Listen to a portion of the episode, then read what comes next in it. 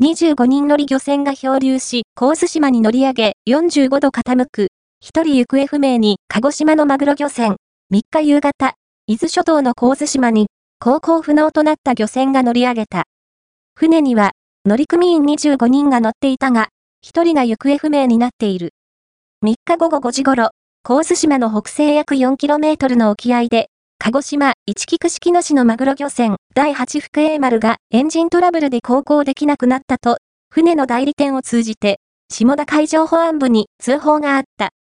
船は、その後、漂流して、神津島の北西部に乗り上げ、4日午前6時現在、船体が右方向に45度傾いた状態だという。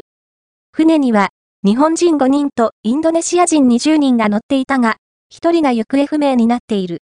船に残る24人に、怪我の情報はない。海上保安部が乗組員の救助を始める。